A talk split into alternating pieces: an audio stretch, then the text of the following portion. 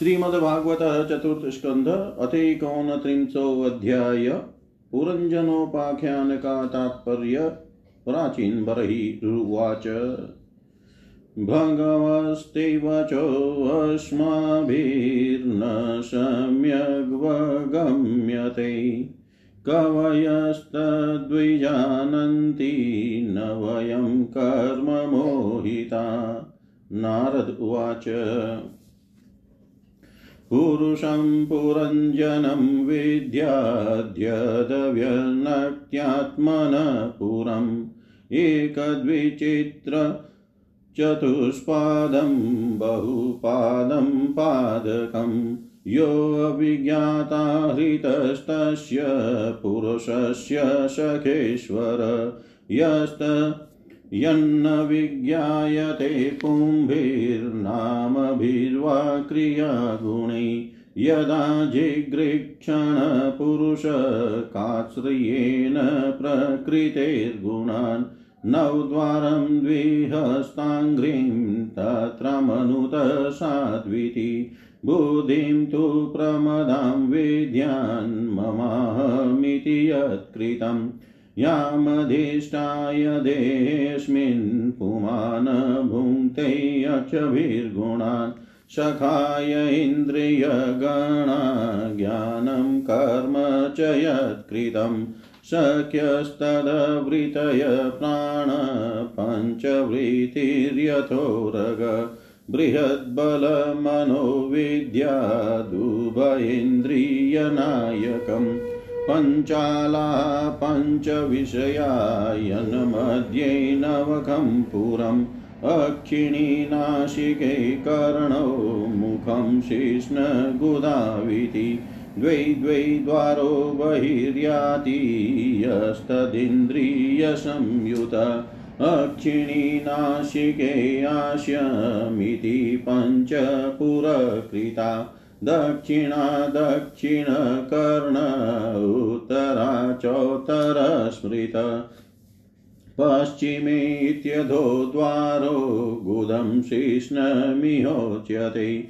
खद्योताविर्मुखी चात्र नेकेक नेत्रेकत्र निर्मिते रूपं विभ्राजितं ताभ्यां विचष्टे चक्षुषेश्वर। नलिनी नालिनी नाशे गन्धसौरभोच्यते घ्राणोऽवधूतो मुख्यास्यं विपणो वाग्रसविद्रश।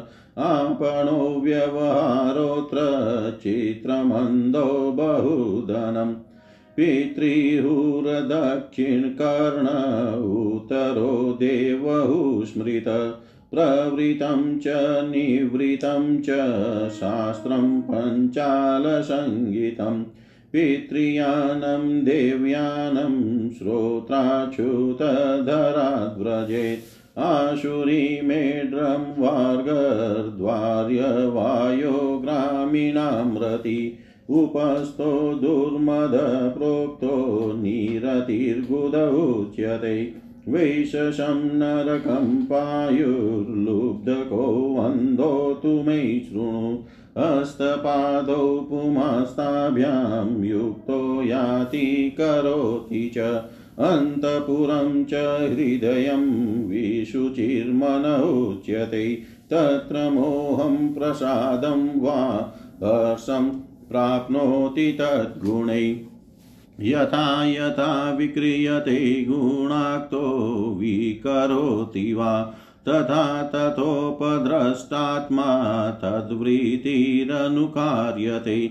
देहो रथस्त्विन्द्रियाश्वसंवत्सरयो गति द्विकर्मचक्रस्त्रिगुणध्वज पञ्चाशु बन्धुर। मनोरश्मिर्बुधिसुतो हृन्निडो द्वन्द्वकुबर पञ्चेन्द्रियार्थप्रक्षेप सप्तधातुवरुतक आकुतिर्विक्रमो बाह्यो मृगतृष्णां प्रधावति एकादशेन्द्रियचमु पञ्चशूना विनोत्कृत संवत्सरश्च चण्डवेग कालो येनोपलक्षित तस्यानिह गन्धर्वा गन्धर्व्यो रात्रय स्मृता। हरन्त्यायुपरिक्रान्त्या षष्टयुत्तरशतत्रयम् कालकन्या जराशाख्या लोकस्तामनाभिनन्दति।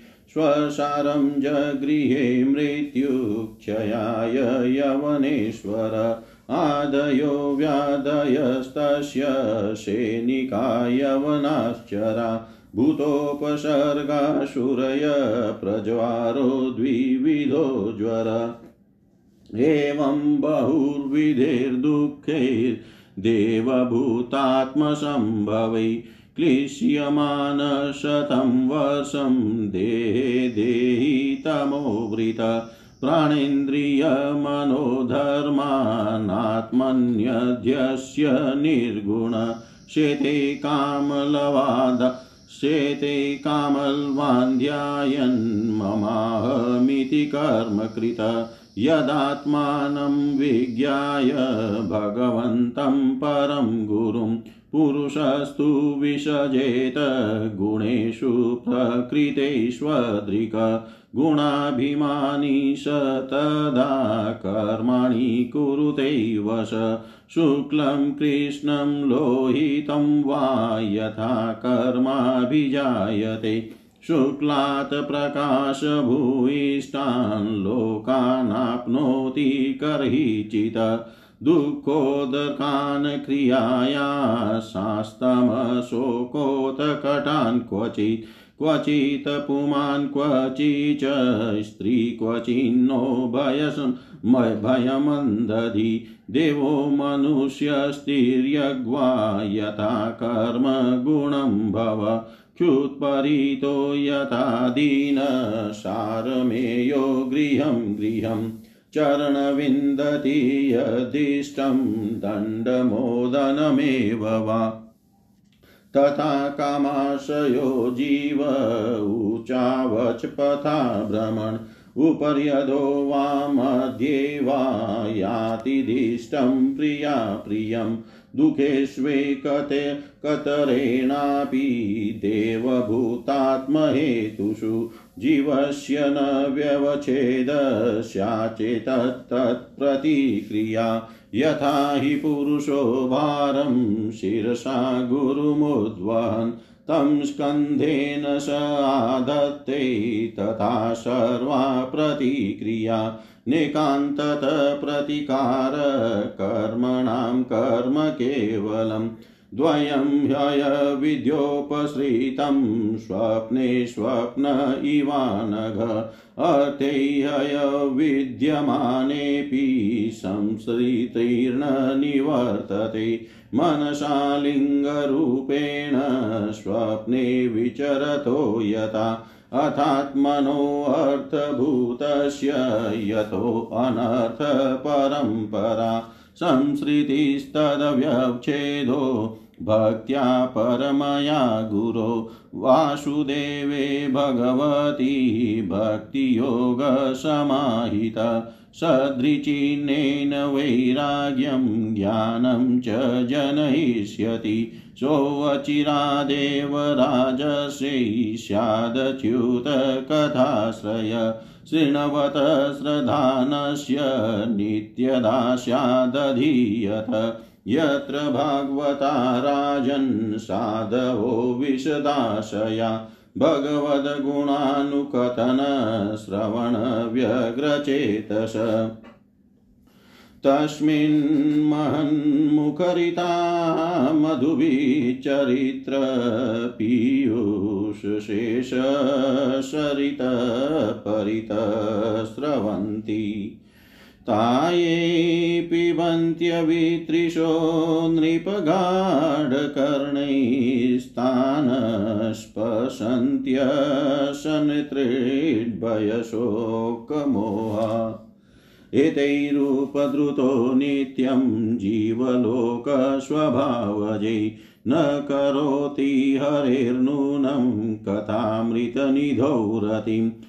प्रजापतिपति साक्षात् भगवान् गिरिशो मनु दक्षादय प्रजाध्यक्षा नेष्टिकाशनकादय मरीचिरत्र्यङ्ग गिर् मरीचित्र्यङ्गिरसो पुलस्त्य पुलः क्रतु भृगुर्वसिष्ठ इत्येते मदन्ता ब्रह्मवादिन अद्यापि वाचस्पतयस्तपो विद्यासमाधिभिः पश्यन्तोऽपि न पश्यन्ति पश्यन्तं परमेश्वरम् शब्दब्रह्मणि दुष्पारे चरन्त उरुविस्तरे मन्त्रलिङ्गेरवयर्वच्छिन्नं भजन्तो न विदुपरम्। यदा यमनुगृह्णाति भगवानात्मामभावित।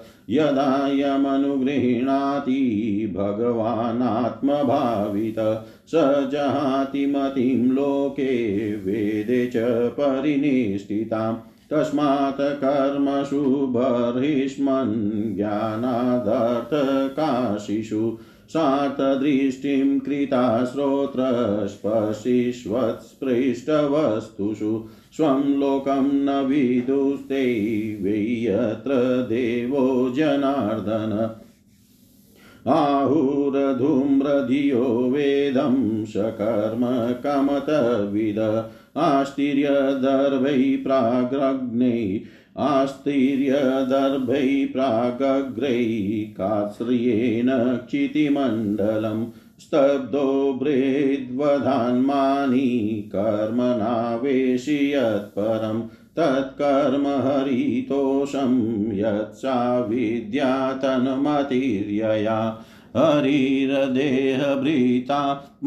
हरिर्देहभृतामात्मा स्वयं प्रकृतिरीश्वर तत्पादमूलं शरणं यत क्षेमो नृणामिह स वै प्रियतमश्चात्मा यतो न भयमन्वपि इति वेद स वै विद्वान्, यो विद्वान् स गुरुर्हरि।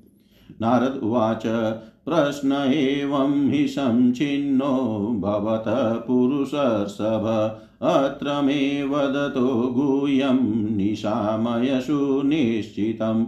क्षुद्रं चरं सुमनसां शरणे मिथित्वा रक्तं षडङ्घ्रिगणसां सुलुब्धकर्णम्।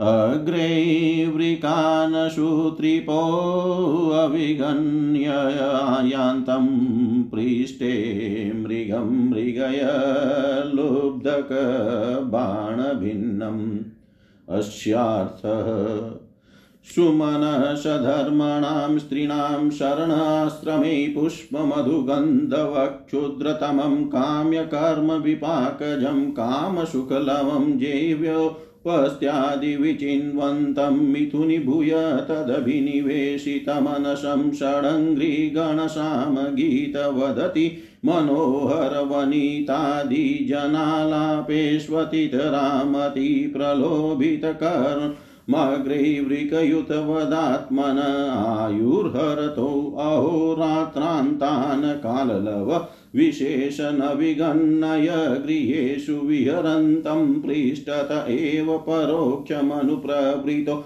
लुब्धककृतान्तोऽन्तःशरेण यमीह परा विधीयति तमीममात्मानमहो राजनभिन्नहृदयं द्रष्टुमर्हसीति। स त्वं विचक्ष्य मृगचेष्टितमात्मनोऽन्तश्चितं नियच हृदि कर्णधूनिं च चित्ते। जय्याङ्गनाश्रममसतं यूथगातं प्रीणिहंसशरणं विरमक्रमेण।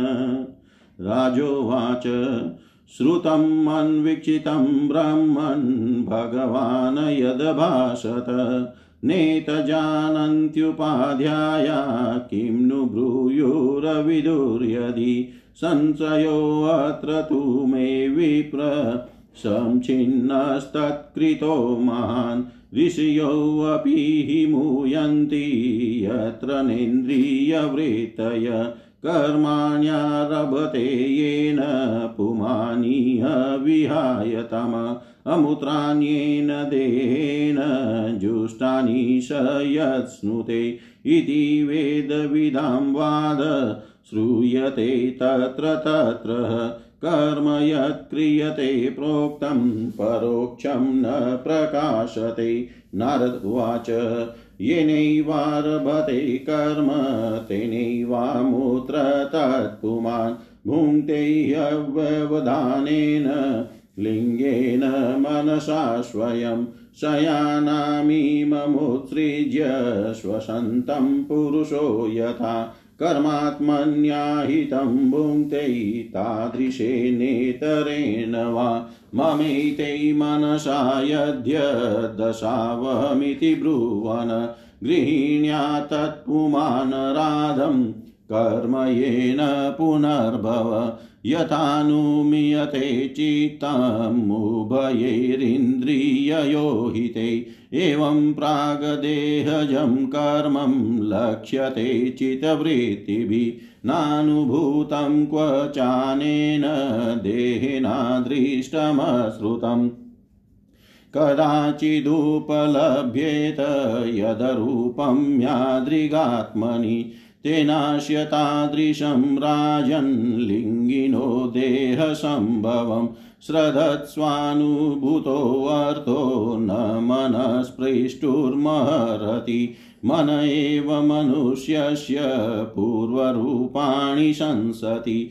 भविष्य भविष्यतश्च भद्रं ते तथैव न भविष्यत। अदृष्टमश्रुतं चात्र, क्वचिन्न मनसि दृश्यते। यथा तथानुमन्तव्यं देशकालक्रियाश्रयं। सर्वे क्रमानुरोधेन मनसीन्द्रियगोचरा। आयान्ति वर्गशो यान्ति, सर्वे समानसो जना। सत्त्वेकनिष्ठे मनसि भगवत्पार्श्ववर्तिनि। तमश्चन्द्रमसि वेदमुपर्जावभाषते नाहं ममेति भावोऽयं पुरुषे व्यवधीयते। यावद्बुद्धिमनोऽक्षात् गुणव्यूहो ह्यनादिमान्। सुप्तिमुचोपतापेषु प्राणायन् विघातत।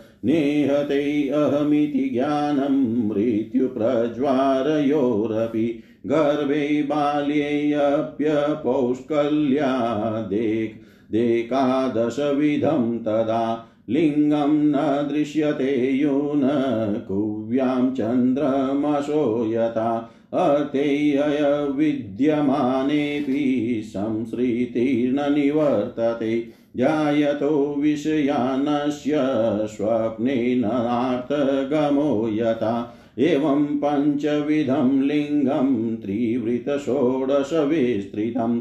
एष चेतनया युक्तो जीव इत्यभिधीयते अनेन पुरुषो देहानुपादते विमुञ्चति। असंशोकं भयं दुःखं सुखं चानेन विन्दति यथा तृणजलुकेयं नापयात्यपयाति च न त्यजेन म्रियमाणोऽपि प्रागदेहाभिमतिं जन यावदन्यं न विन्देत व्यवधानेन कर्मणां मन एव मनुष्येन्द्रभूतानां भवभावनं यदाक्षेरचरितान् ध्यायन् कर्मण्याचिनुते अस्कृत सती कर्मण्यविद्यायां बन्धकर्मण्यनात्मन, अतस्तदपवादार्थं भज सर्वात्मना हरिं पंश्यस्तदात्मकं विश्वं स्थित्युपत्यप्ययायत मित्रै उवाच भागवतमुख्यो भगवान् नारदो हंसयोर्गतिं प्रदर्शय हयुमुमामन्त्र्य सिद्धलोकं ततो गमत्। प्राचीन ब्रहीराजर्षि प्रजासर्गाभिरक्षणे आदिश्य पुत्रानगम तपसे कपिलाश्रमं तत्रैकाग्रमना वीरो गोविन्दचरणाम्बुजम् विमुक्तसङ्गोऽनुभजन भक्त्या तत्साम्यतामगात् एतध्यात्मपरा एतदध्यात्मपारोक्ष्यं गीतं देवशिना नघ, यः श्रावयेद्य शृणुयात् स लिङ्गेन विमुच्यते। एतन्मुकुन्द यशसा भुवनं पुनानं देवर्षिवर्यमुखनिःसृतमात्मशोचम् यः कीर्त्यमानम् अधिगच्छति पारमेष्ठियं नास्मिन् भवे भ्रमति मुक्तसमस्तबन्ध। अध्यात् अध्यात्मपारोक्ष्यमिदं मयाधिगतमदभूतम् एवं स्त्रियाश्रमः पुंसचिन्नौ अमूत्र च संशय। एवं स्त्रियाश्रमः पुंसश्चिनौ अमूत्र च संशय। जय जय श्रीमद्भागवते महापुराणे पारमहंस्यां संहितायां चतुर्थस्कन्धे विदुरमैत्रेयसंवादे प्राचीन ब्रही नारदसंवादो नामेकोनत्रिंशोऽध्याय सर्वं श्रीशां सदाशिवार्पणम् अस्तु ॐ विष्णवे नमः, ॐ विष्णवे नमः, ॐ विष्णवे नमः। एकोनत्रिंशो अध्याय पुरंजनोपाख्यान का तात्पर्य, हिंदी भावार्थ, राजा प्राचीन ब्रही ने कहा, भगवान, मेरी समझ में आपके वचनों का अभिप्राय पूरा पूरा नहीं आ रहा है। विवेकी पुरुष ही इनका तात्पर्य समझ सकते हैं, हम कर्म मोहित जीव नहीं। श्री नारद जी ने कहा, राजन, पुरंजन नगर का निर्माता जीव है, जो अपने लिए एक, दो, तीन, चार अथवा बहुत पैरों वाला या बिना पैरों का शरीर रूप पूर तैयार कर लेता है। उस जीव का सखा जो अविज्ञात नाम से कहा गया है, वह ईश्वर है। क्योंकि किसी भी प्रकार के नाम, गुण अथवा कर्मों से जीवों को उसका पता नहीं चलता। जीव ने जब सुख दुख रूप सभी प्राकृत विषयों को भोगने की इच्छा की, तब उसने दूसरे शरीरों की अपेक्षा नौ द्वार, दो हाथ और दो पैरों वाला मानव देह ही पसंद किया। बुद्धि अथवा विद्या को ही तुम पुरंजनी नाम की स्त्री जानो। इसी के कारण देह और इंद्रिय आदि में मैं मेरेपन का भाव उत्पन्न होता है और पुरुष इसी का आश्रय लेकर शरीर में इंद्रियों द्वारा विषयों को भोगता है। दस इंद्रियाँ ही उसके मित्र हैं, जिनसे कि सब प्रकार के ज्ञान और कर्म होते हैं।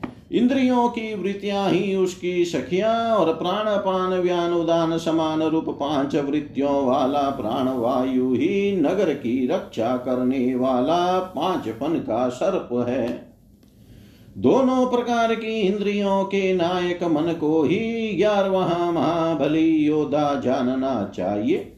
शब्दादि पाँच विषय ही पांचाल देश है, जिसके बीच में वह नौ द्वारों वाला नगर बसा हुआ है। उस नगर में जो एक एक स्थान पर दो दो द्वार बताए गए थे, वे दो नेत्र गोलक, दो नासा छिद्र और दो कर्ण छिद्र हैं। इनके साथ मुख, लिंग और गुदा ये तीन और मिलाकर कुल नौ द्वार हैं। इन्हीं में होकर वह जीव इंद्रियों के साथ बाह्य विषयों में जाता है। इसमें दो नेत्र गोलक, दो नासा छिद्र और एक मुख ये पाँच पूर्व के द्वार हैं। दाहिने कान को दक्षिण का और बाएँ कान को उत्तर का द्वार समझना चाहिए। गुदा और लिंग ये नीचे के दो छिद्र पश्चिम के द्वार हैं। खद्योता और आविर्मुखी नाम के जो दो द्वार एक स्थान पर बतलाए थे, वे नेत्र गोलक है तथा रूप विभ्राजित नाम का देश है।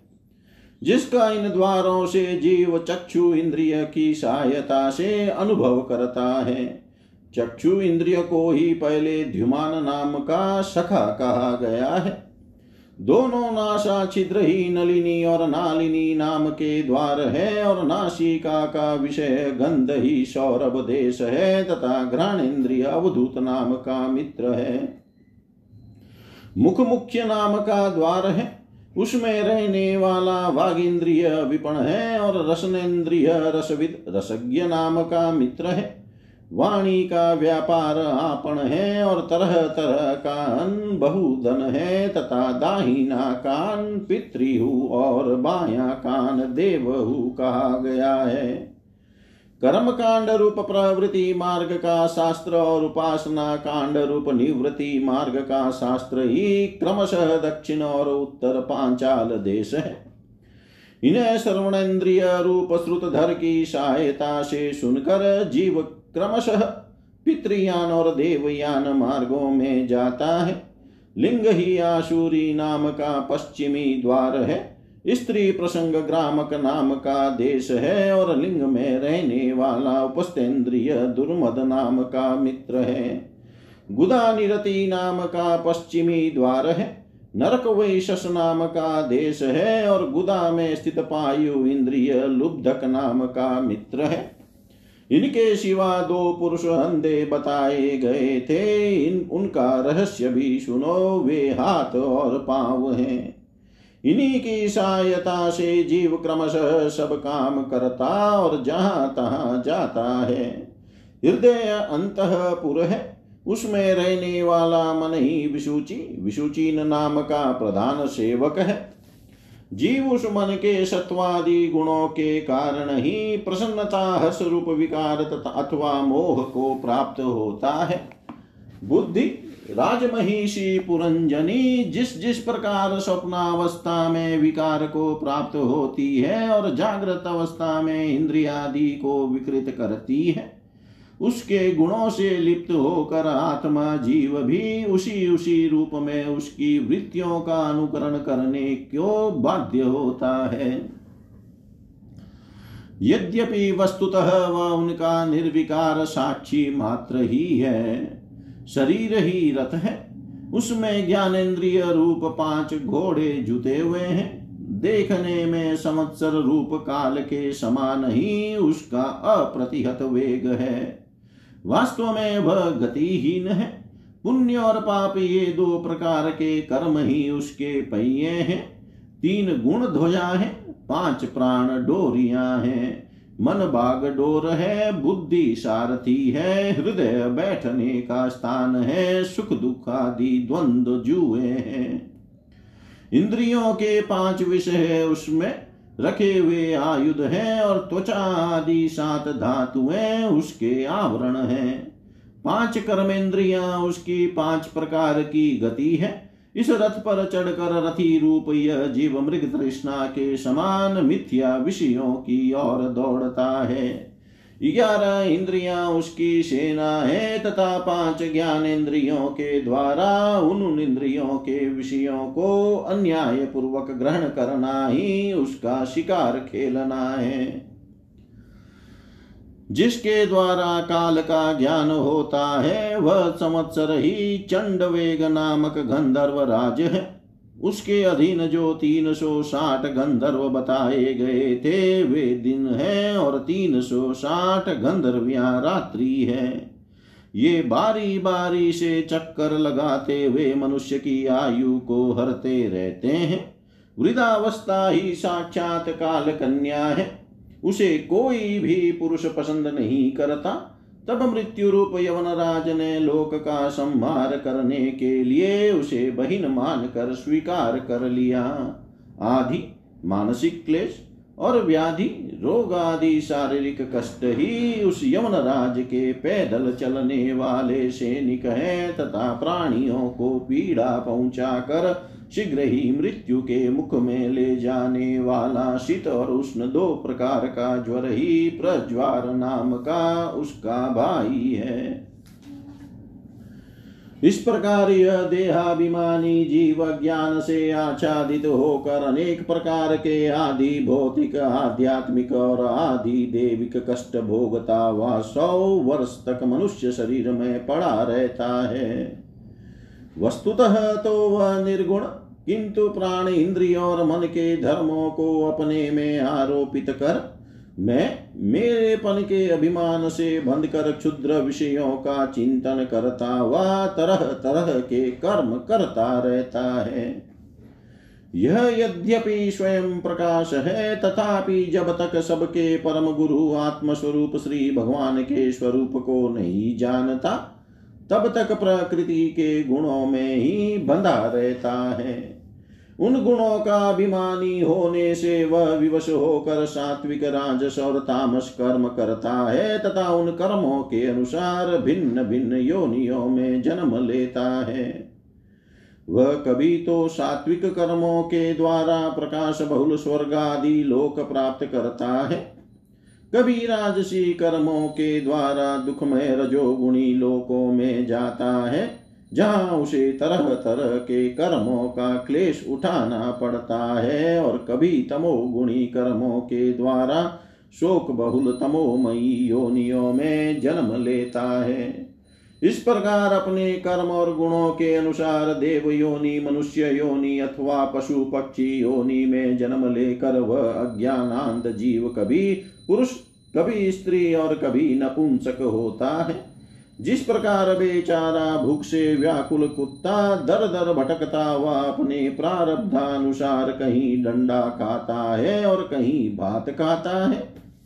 उसी प्रकार यह जीवचित में नाना प्रकार की वासनाओं को लेकर ऊँचे नीचे मार्ग से ऊपर नीचे अथवा मध्य के लोकों में भटकता हुआ अपने कर्मानुसार सुख दुख भोगता रहता है।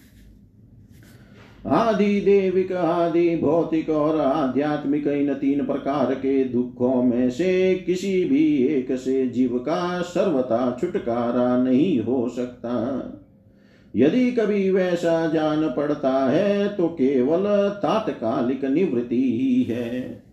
वह ऐसी ही है जैसे कोई सिर पर भारी बोझा ढोकर ले जाने वाला पुरुष उसे कंधे पर रख ले। इसी तरह सभी प्रतिक्रिया, दुख निवृत्ति जाननी चाहिए। यदि किसी उपाय से मनुष्य एक प्रकार के दुख से छुट्टी पाता है तो दूसरा दुख आकर उसके सिर पर सवार हो जाता है। शुद्ध हृदय नरेंद्र, जिस प्रकार स्वप्न में होने वाला स्वप्नांतर, उस स्वप्न से सर्वथा छूटने का उपाय नहीं है। उसी प्रकार कर्म फल भोग से सर्वथा छूटने का उपाय केवल कर्म नहीं हो सकता। क्योंकि कर्म और कर्म फल भोग दोनों ही अविद्या युक्त होते हैं।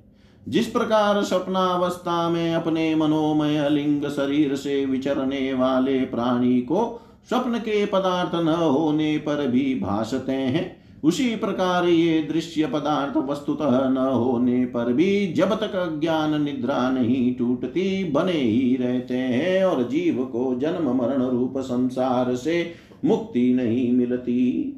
अतः इनकी आत्यंतिक निवृत्ति का उपाय एकमात्र आत्मज्ञान ही है। राजन, जिस विद्या के कारण परमार्थ स्वरूप आत्मा को यह जन्म मरण रूप अनर्थ परंपरा प्राप्त हुई है, उसकी निवृत्ति गुरु स्वरूप श्री हरि में सुदृढ़ भक्ति होने पर हो सकती है। भगवान वासुदेव में एकाग्रता पूर्वक सम्यक प्रकार से किया हुआ भक्ति भाव ज्ञान और वैराग्य का आविर्भाव कर देता है। राजस्य यह भक्ति भाव भगवान की कथाओं के आश्रित रहता है। इसलिए जो श्रद्धा पूर्वक उन्हें प्रतिदिन सुनता या पढ़ता है, उसे बहुत शीघ्र इसकी प्राप्ति हो जाती है। राजन जहाँ भगवत गुणों को कहने और सुनने में तत्पर विशुद्ध चित भक्त जन रहते हैं, उस साधु समाज में सब और महापुरुषों के मुख से निकले हुए। श्री मधुसूदन भगवान के चरित्र रूप शुद्ध अमृत की अनेकों नदियाँ बहती रहती है। जो लोग अतृप्त चित से श्रवण में तत्पर अपने कुर्ण कुहरों द्वारा उस अमृत का छक कर पान करते हैं, उन्हें भूख, प्यास, भय, शोक और मोह आदि कुछ भी बाधा नहीं पहुँचा सकते। हाय, स्वभावतः प्राप्त होने वाले इन क्षुदा पिपाशादि विघ्नों से सदा घिरा हुआ जीव समुदाय श्री हरि के कथामृत सिंधु से प्रेम नहीं करता।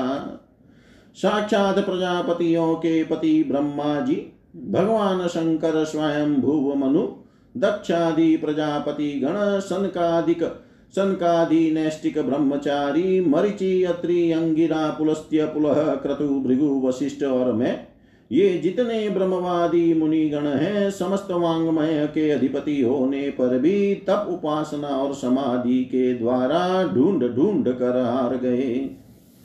फिर भी उस सर्वसाक्षी परमेश्वर को आज तक न देख सके। वेद भी अत्यंत विस्तृत है। उसका पार पाना हँसी खेल नहीं है। अनेकों महानुभाव उसकी आलोचना करके मंत्रों में बताए हुए वज्र हस्त हस्त हस्तत्वादि गुणों से युक्त इंद्रादि देवताओं के रूप में भिन्न भिन्न कर्मों के द्वारा यद्यपि उस परमात्मा का ही यजन करते हैं, तथापि उसके स्वरूप को वे भी नहीं जानते। हृदय में बार बार चिंतन किए जाने पर भगवान जिस समय जीव पर कृपा करते हैं, उसी समय वह लौकिक, व्यवहार एवं वैदिक कर्म मार्ग की बदमूल आस्था से छुट्टी पा जाता है। ब्रहिष्मन तुम इन कर्मों में परमार्थ बुद्धि मत करो। ये सुनने में ही प्रिय जान पड़ते हैं। परमार्थ का तो स्पर्श भी नहीं करते। ये जो परमार्थवत दिख पड़ते हैं, इसमें केवल अज्ञान ही कारण है। जो मलिनमति कर्मवादी लोग वेद को कर्म परख बताते हैं, वे वास्तव में उसका मर्म नहीं जानते। इसका कारण यही है कि वे अपने स्वरूप भूत लोक आत्म तत्व को नहीं जानते, जहाँ साक्षात श्री जनार्दन भगवान विराजमान है। पूर्व की और अग्रभाग वाले कुशाओं से संपूर्ण भूमंडल को आच्छादित करके अनेकों पशुओं का वध करने से तुम बड़े कर्माभिमानी और उद्धत हो गए हो। किंतु वास्तव में तुम्हें कर्म या उपासना किसी के भी रहस्य का पता नहीं है। वास्तव में कर्म तो वही है जिससे श्री हरि को प्रसन्न किया जा सके और विद्या भी वही है जिससे भगवान में चित्त लगे। श्री हरि देहधारियों के आत्मा नियामक और स्वतंत्र कारण है। अतः उनके चरण तल ही मनुष्यों के एकमात्र आश्रय है और उन्हीं से संसार में सबका कल्याण हो सकता है। जिससे किसी को अनुमात्र भी भय नहीं होता, वही उसका प्रियतम आत्मा है। ऐसा जो पुरुष जानता है, वही ज्ञानी है और जो ज्ञानी है, वही गुरु एवं साक्षात श्री हरि है। श्री नारद जी कहते हैं, पुरुष श्रेष्ठ यहाँ तक जो कुछ कहा गया है, उसे तुम्हारे प्रश्न का उत्तर हो गया। अब मैं एक भली भांति निश्चित किया हुआ गुप्त साधन बताता हूँ। ध्यान देकर सुनो। पुष्प वाटिका में अपनी हरिणी के साथ विहार करता हुआ एक हरिण मस्त घूम रहा है। वह दूब आदि छोटे छोटे अंकुरों को चर रहा है। उसके कान भौरों के मधुर गुंजार में लग रहे हैं। उसके सामने ही दूसरे जीवों को मारकर अपना पेट पालने वाले भेड़िए ताक लगाए खड़े हैं और पीछे से शिकारी व्याध ने बिंधने के लिए उस पर बाण छोड़ दिया है। परंतु हरिण इतना बेसुध है कि उसे इसका कुछ भी पता नहीं है। एक बार इस हरिण की दशा पर विचार करो। राजन इस रूपक का आशय आशय सुनो। यह मृत प्राय हरिण तुम ही हो तुम अपनी दशा पर विचार करो। पुष्पों की तरह ये स्त्रियाँ केवल देखने में सुंदर हैं, इन स्त्रियों के रहने का घर ही पुष्प वाटिका है। इसमें रहकर तुम पुष्पों के मधु और गंध के समान क्षुद्र सकाम कर्मों के फल रूप जीव और जननेन्द्रिय को प्रिय लगने वाले भोजन तथा स्त्री संग आदि तुच्छ भोगों को ढूंढ रहे हो। स्त्रियों से घिरे रहते हो और अपने मन को तुमने उन्हीं में फंसा रखा है। स्त्री पुत्रों का मधुर भाषण ही भौरों का मधुर गुंजार है। तुम्हारी कान उसी में अत्यंत आसक्त हो रही, हो रहे हैं। सामने ही भेड़ियों के झुंड के समान काल के अंश, दिन और रात तुम्हारी आयु को हर रहे हैं, परंतु तुम उनकी कुछ भी परवाह न करके गृहस्थी के सुखों में मस्त हो रहे हो। तुम्हारे पीछे गुपचुप लगा हुआ शिकारी काल अपने छिपे हुए बाणों से बाण से तुम्हारे हृदय को दूर से ही भींद डालना चाहता है। इस प्रकार अपने को मृग की सी स्थिति में देख कर तुम अपने चित्त को हृदय के भीतर निरुद्ध करो और नदी की भांति प्रवाहित होने वाली श्रवणेन्द्रिय की बाह्य वृत्ति को चित्त में स्थापित करो, अंतर्मुखी करो। जहाँ कामी पुरुषों की चर्चा होती रहती है, उस गृहस्थाश्रम को छोड़कर परमहंसों के आश्रय श्री हरि को प्रसन्न करो और क्रमशः सभी विषयों से विरत हो जाओ। राजा प्राचीन प्रही ने कहा, भगवान, आपने कृपा करके मुझे जो उपदेश दिया, उसे मैंने सुना और उस पर विशेष रूप से विचार भी किया। मुझे कर्म का उपदेश देने वाले इन आचार्यों को निश्चय ही इसका ज्ञान नहीं है। यदि वे इस विषय को जानते तो मुझे इसका उपदेश क्यों न करते? विप्रवर, मेरे उपाध्यायों ने आत्म तत्व के विषय में मेरे हृदय में जो महान संशय खड़ा कर दिया था, उसे आपने पूरी तरह से काट दिया। इस विषय में इंद्रियों की गति न होने के कारण मंत्र दृष्टा ऋषियों को भी मोह हो जाता है। वेदवादियों का कथन जगह जगह सुना जाता है कि पुरुष इस लोक में जिसके द्वारा कर्म करता है, उस स्थूल शरीर को यहीं छोड़कर परलोक में कर्मों से ही बने हुए दूसरी देह से उनका फल भोगता है। किंतु यह बात कैसे हो सकती है? क्योंकि उन कर्मों का कर्ता स्थूल शरीर तो यही नष्ट हो जाता है। इसके सिवा जो जो कर्म यहाँ किए जाते हैं, वे तो दूसरे ही क्षण में अदृश्य हो जाते हैं। वे परलोक में फल देने के लिए किस प्रकार पुनः प्रकट हो सकते हैं? श्री नारद जी ने कहा, राजन, स्थूल शरीर तो लिंग शरीर के अधीन है, अतः कर्मों का उत्तरदायित्व उसी पर है। जिस मन प्रधान लिंग शरीर की सहायता से मनुष्य कर्म करता है, वह तो मरने के बाद भी उसके साथ रहता ही है। अतः वह परलोक में अपरोक्ष रूप से स्वयं उसी के द्वारा उनका फल भोगता है। स्वप्नावस्था में मनुष्य इस जीवित शरीर का अभिमान तो छोड़ देता है, किंतु इसी के समान अथवा इससे भिन्न प्रकार के पशु पक्षी आदि शरीर से वह मन में संस्कार रूप से स्थित कर्मों का फल भोगता रहता है।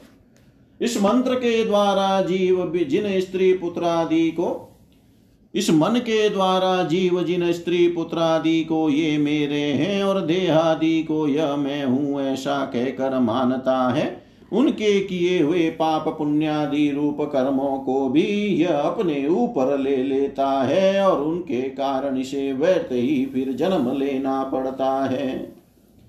जिस प्रकार ज्ञानेन्द्रिय और कर्मेंद्रिय दोनों की चेष्टाओं से उनके प्रेरक चित्त का अनुमान किया जाता है, उसी प्रकार चित्त की भिन्न भिन्न प्रकार की वृत्तियों से पूर्व जन्म के कर्मों का भी अनुमान होता है।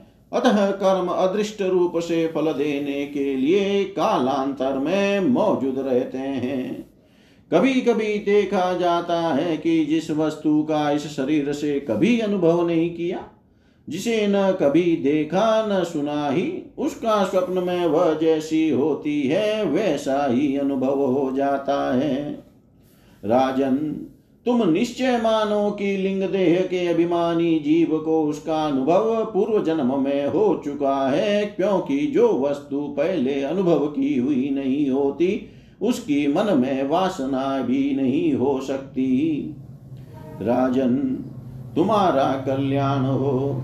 मन ही मनुष्य के पूर्व रूपों की तथा भावी शरीर आदि को भी बता देता है, और जिनका भावी जन्म होने वाला नहीं होता उन तत्ववेताओं की विदेह मुक्ति का पता भी उनके मन से ही लग जाता है। कभी कभी स्वप्न में देश काल अथवा क्रिया संबंधी ऐसी बातें भी देखी जाती है, जो पहले कभी देखी या सुनी नहीं गई। जैसे पर्वत की चोटी पर समुद्र, दिन में तारे अथवा अपना सिर कटा दिखाई देना इत्यादि। इनके दिखने में निद्रा दोष को ही कारण मानना चाहिए। मन के सामने इंद्रियों से अनुभव होने योग्य पदार्थ ही भोग रूप में बार बार आते हैं और भोग समाप्त होने पर चले जाते हैं। ऐसा कोई पदार्थ नहीं आता जिसका इंद्रियों से अनुभव ही न हो सके। इसका कारण यही है कि यह, कि सब जीव मन सहित हैं। साधारणतया तो सब पदार्थों का क्रमशः ही भान होता है। किंतु यदि किसी भगवत चिंतन में लगा हुआ मन विशुद्ध सत्व में स्थित हो जाए तो उसमें भगवान का संसर्ग होने से एक साथ समस्त विश्व का भी भान हो सकता है। जैसे राहु दृष्टि का विषय न होने पर भी प्रकाशात्मक चंद्रमा के संसर्ग से दिखने लगता है। राजन जब तक गुणों का परिणाम एवं बुद्धि, मन, इंद्रिय और शब्दादि विषयों का संघात, यह अनादि लिंग देह बना हुआ है, तब तक जीव के अंदर स्थूल देह के प्रति मैं, मेरा इस भाव का भाव नहीं हो सकता। सुषुप्ति मूर्छा अत्यंत दुख तथा मृत्यु और तीव्र ज्वरादि के समय भी इंद्रियों की व्याकुलता के कारण मैं और मेरे पन की स्पष्ट प्रतीति नहीं होती। किंतु उस समय भी उनका अभिमान तो बना ही रहता है। जिस प्रकार अमावस्या की रात्रि में चंद्रमा रहते हुए भी दिखाई नहीं देता उसी प्रकार युवावस्था में स्पष्ट प्रतीत होने वाला यह एकादश इंद्रिय विशिष्ट लिंग शरीर गर्भावस्था और बाल्यकाल में रहते हुए भी इंद्रियों का पूर्ण विकास न होने के कारण प्रतीत नहीं होता। जिस प्रकार स्वप्न में किसी वस्तु का अस्तित्व न होने पर भी जागे बिना स्वप्न जनित अनर्थ की निवृत्ति नहीं होती उसी प्रकार सांसारिक वस्तुएँ यद्यपि असत है तो भी अविद्यावश जीव उनका चिंतन करता रहता है, इसलिए उसका जन्म मरण रूप संसार से छुटकारा नहीं हो पाता। इस प्रकार पंच तन मात्राओं से बना हुआ तथा सोलह तत्वों के रूप में विकसित यह त्रिगुणमय संघात ही लिंग शरीर है। यही चेतना शक्ति से युक्त होकर जीव कहा जाता है। इसी के द्वारा पुरुष भिन्न भिन्न देहों को ग्रहण करता और त्यागता है, तथा इसी से उसे हर्ष, शोक, भय, दुख और सुख आदि का अनुभव होता है। जिस प्रकार जौक जब तक दूसरे तृण को नहीं पकड़ लेती, तब तक पहले को नहीं छोड़ती, उसी प्रकार जीव मरण काल उपस्थित होने पर भी जब तक देहारंभक कर्मों की समाप्ति होने पर दूसरा शरीर प्राप्त नहीं कर लेता, तब तक पहले शरीर के अभिमान को नहीं छोड़ता। राजन, यह मन प्रधान लिंग शरीर ही जीव के जन्मादि का कारण है। जीव जब इंद्रिय जनित भोगों का चिंतन करते हुए बार बार उन्हीं के लिए कर्म करता है, तब उन कर्मों के होते रहने से अविद्यावश व देहादि के कर्मों में बंध जाता है। अतएव उस कर्म बंधन से छुटकारा पाने के लिए संपूर्ण विश्व को भगवत रूप देखते हुए सब प्रकार श्री हरि का भजन करो। उन्हीं से इस विश्व की उत्पत्ति और स्थिति होती है तथा उन्हीं में लय होता है। श्री मैत्रेय जी कहते हैं, विदुर जी, भक्त श्रेष्ठ श्री नारद जी ने राजा प्राचीन ब्रही को जीव और ईश्वर के स्वरूप का दिग्दर्शन कराया। फिर वे उनसे विदा लेकर सिद्धलोक को चले गए। तब राजर्षि प्राचीन ब्रही भी प्रजा पालन का भार अपने पुत्रों को सौंप कर तपस्या करने के लिए कपिलाश्रम को चले गए। वहाँ उन वीरवर ने समस्त विषयों की आसक्ति छोड़ एकाग्र मन से भक्ति पूर्वक श्री हरि के चरण कमलों का चिंतन करते हुए सारूप्य पद प्राप्त किया। निष्पाप विदुर जी देवर्षि नारद के परोक्ष रूप से कहे वे इस आत्मज्ञान को जो पुरुष सुनेगा या सुनाएगा, वह शीघ्र ही लिंग देह के बंधन से छूट जाएगा। देवर्षि नारद के मुख से निकला हुआ यह आत्मज्ञान भगवान मुकुंद के यश से संबंध होने के कारण त्रिलोकी को पवित्र करने वाला अंतकरण का शोधक और परमात्मा पद को प्रकाशित करने वाला है। जो पुरुष इसकी कथा सुनेगा, वह समस्त बंधनों से मुक्त हो जाएगा और फिर उसे इस संसार चक्र में नहीं भटकना पड़ेगा। विदुर जी, गृहस्थाश्रमी पुरंजन के रूपक से परोक्ष रूप में कहा हुआ यह अद्भुत आत्मज्ञान मैंने गुरु जी की कृपा से प्राप्त किया था। इसका तात्पर्य समझ लेने से बुद्धि युक्त जीव का देहाभिमान निवृत्त हो जाता है, तथा उसका परलोक में जीव किस प्रकार कर्मों का फल भोगता है, यह संशय भी मिट जाता है। जय जय श्रीमद्भागवते महापुराणे पारमहंस्यां संहितायां चतुर्थस्कन्धे विदुर्मैत्रेय संवादे प्राचीन ब्रही नारद संवादो नामेकोन्त्रिंशोऽध्याय सर्वं श्रीशां सदाशिवार्पणम् अस्तु। ॐ विष्णवे नम, ॐ विष्णवे नम, ॐ विष्णवे नमः। श्रीमद्भागवत चतुर्थ स्कंध प्रचिताओं को श्री विष्णु भगवान का वरदान विदुरुवाच ये त्वया विहिता ब्रह्मन्, सुता प्राचीन ब्रहीश ते रुद्रगीतेन हरिं सिद्धिम् आपुः प्रतोष्य काम् किं भार्यस्पत्येह परत्रवाथ केवल्यनाथ प्रियपार्श्ववर्तिन आसाद्य देवं गिरिशं यदृच्छया प्रापु परं नूनमत प्रचेतस मैत्रेय उवाच।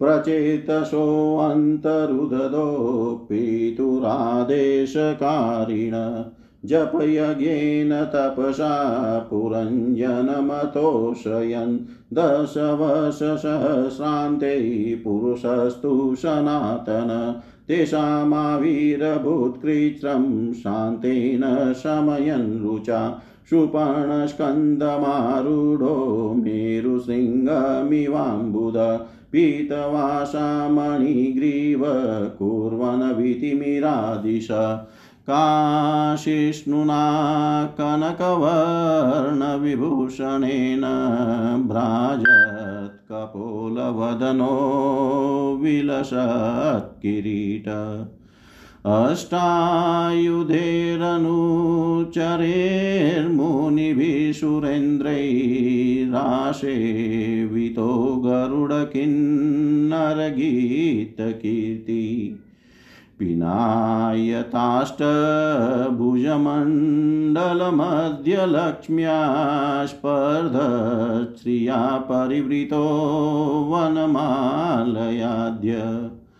बृहिष्मतपुरुषसुतान् प्रपन्नान् पर्जन्यनादरुतया सगृणावलोक श्रीभगवानुवाच वरं वृणीध्वं भद्रं वो यूयं मे नृपनन्दना। सौहार्देना पृथग्धर्मस्तुष्टोऽहं सौहृदेन व यो अनुस्मरति सन्ध्यायां युष्माननुदिनं नर तस्य भ्रातृष्वात्मसाम्यं तथा भूतेषु सौहृदं।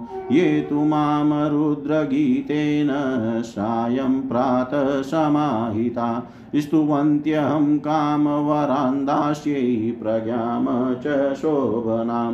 यद्यूयं पितुरादेशम् अग्रीष्टमुदान्विता। अथो वौषति कीर्तिर्लोकाननुभविष्यति। भविता विश्रुतपुत्रो नवमो ब्रह्मणो गुणे। स य एव एतामात्मवीर्येण त्रिलोकीं पूरयिष्यति। कण्डो प्रम्लोचया लब्धा, कन्या कमललोचना। तां चापविदां जगृहुर्भूर्हा नृपनन्दना च्युतक्षामायामुखे राजा सोमपीयूषवर्षिणीं देशिनीं रोदमानाया निददेश दयान्वित प्रजा विसर्ग आदिष्टा पित्रा मामनुवर्तता तत्र कन्यामवरारोहान्तामुद्वहतमाचिरम्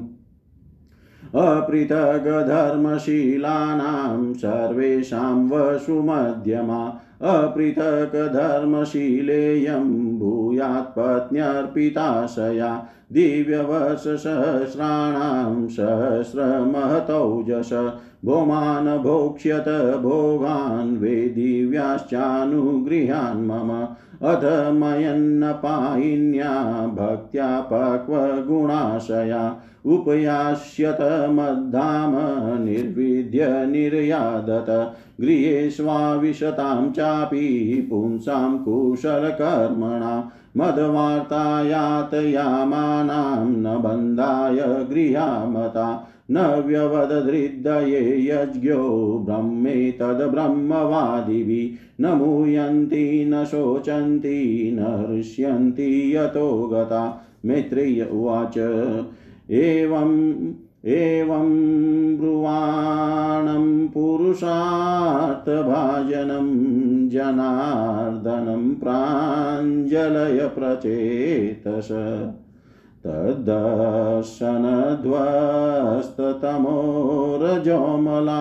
गिरा गृणन् गद्गदया श्रूयेत् मम। प्रचेतसौचु नमो नमः क्लेशविनाशनाय निरूपितोदारगुणाव्याय मनोवचो वेगपुरोजवाय। सर्वाक्षमार्गैरगताध्वने नमः।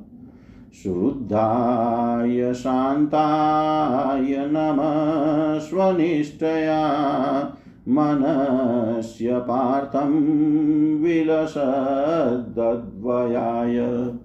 नमो जगत्स्थान्लयोदयेषु गृहीतमाया गुणविग्रहाय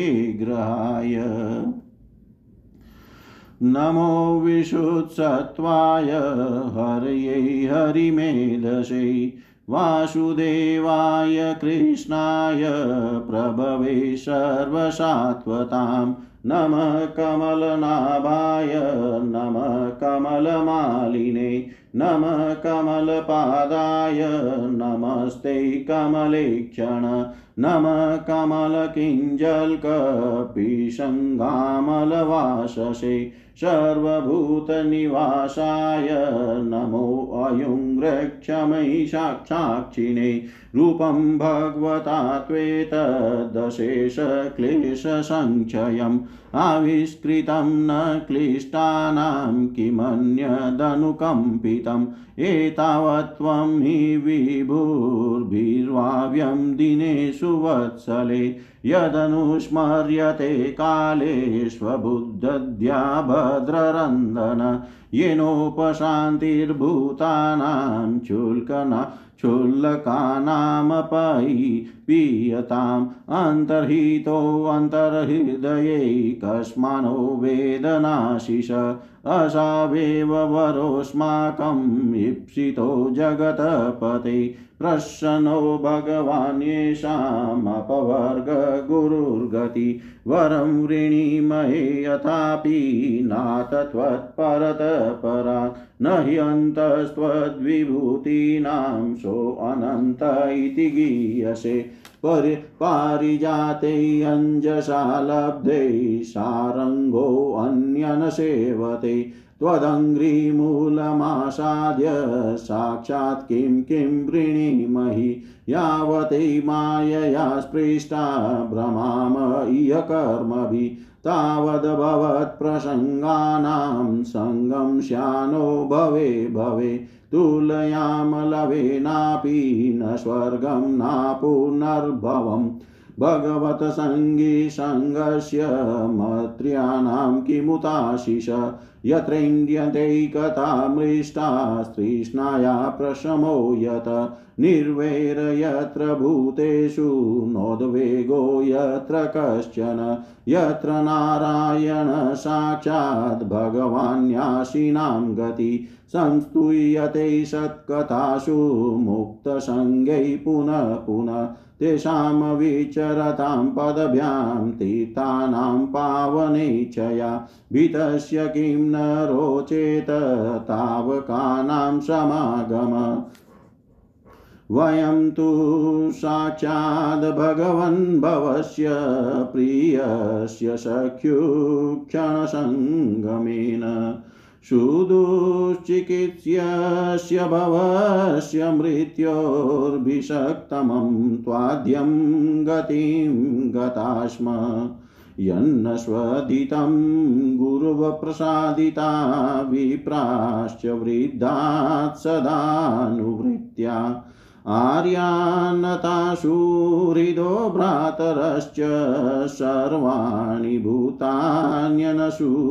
एव यन्न सुतप्तं तपयेतदीश निरन्दशां कालं दभ्रमप्सु सर्वं तदेतत्पुरुषस्य भुम्नो व्रीणीमहेते परितोषणाय मनुस्वयम्भूर्भगवान् भवश्च ये अन्यतपोज्ञान् विशुद्धसत्त्वा अदृष्टपारापि स्तुवन्त्यतो त्वात्मसमं वृणीम। नमः समाय, शुद्धाय, पुरुषाय, पराय च। वासुदेवाय, सत्त्वाय, तुभ्यं भगवते नमः। वासुदेवाय सत्त्वाय तुभ्यं भगवते नमः। मैत्रेय उवाच। इति प्रचेतोभिरभीष्टुतो हरिप्रीतस्ततेत्याशरण्यवत्सल। अनिच्छतां यानमतृप्तचक्षुषां ययोश्वधामान् पवर्गवीर्य। अत निर्याय सलिलात् प्रचेत स उदन्वत। वीक्ष्याकुप्यन्द्रुमेशन्नां गां गां रोदधुमिवोच्छ्रिते ततोऽग्निमारुतो राजनमुञ्चन्मुखतो रुषा। महिं निर्विरुद्धं कर्तुं संवर्तकैवात्यये। भस्मसात् क्रियमाणास्तान् ध्रुमान् वीक्ष्य पितामह आगतशमयामास पुत्रान् ब्रहिष्मतो नये, तत्रावशिष्टा ये वृक्षा भीता दुहितरं तदा। उजरुस्तै प्रचेतेभ्यो उज्रहुस्तै प्रचेतोभ्य उपदिष्टा स्वयंभुवा। ते च भ्रमणादेशान् मारिषामुपये मिरे यस्यामदवज्ञानाज्जन्यजनयो निज चाक्षुषे त्वन्तरे प्राप्ते प्राक्सर्गे कालविधृते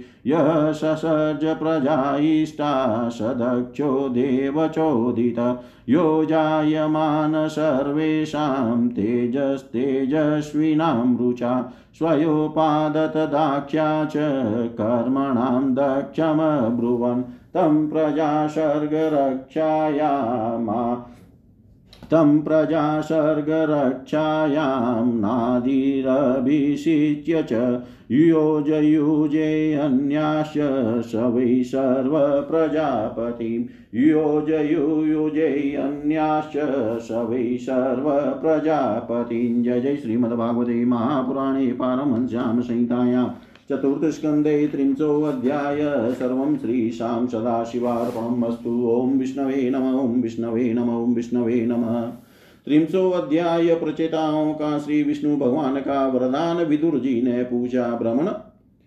आपने राजा प्राचीन ब्रही के जिन पुत्रों का वर्णन किया था, उन्होंने रुद्र गीत के द्वारा श्री हरि की स्तुति करके क्या सिद्धि प्राप्त की?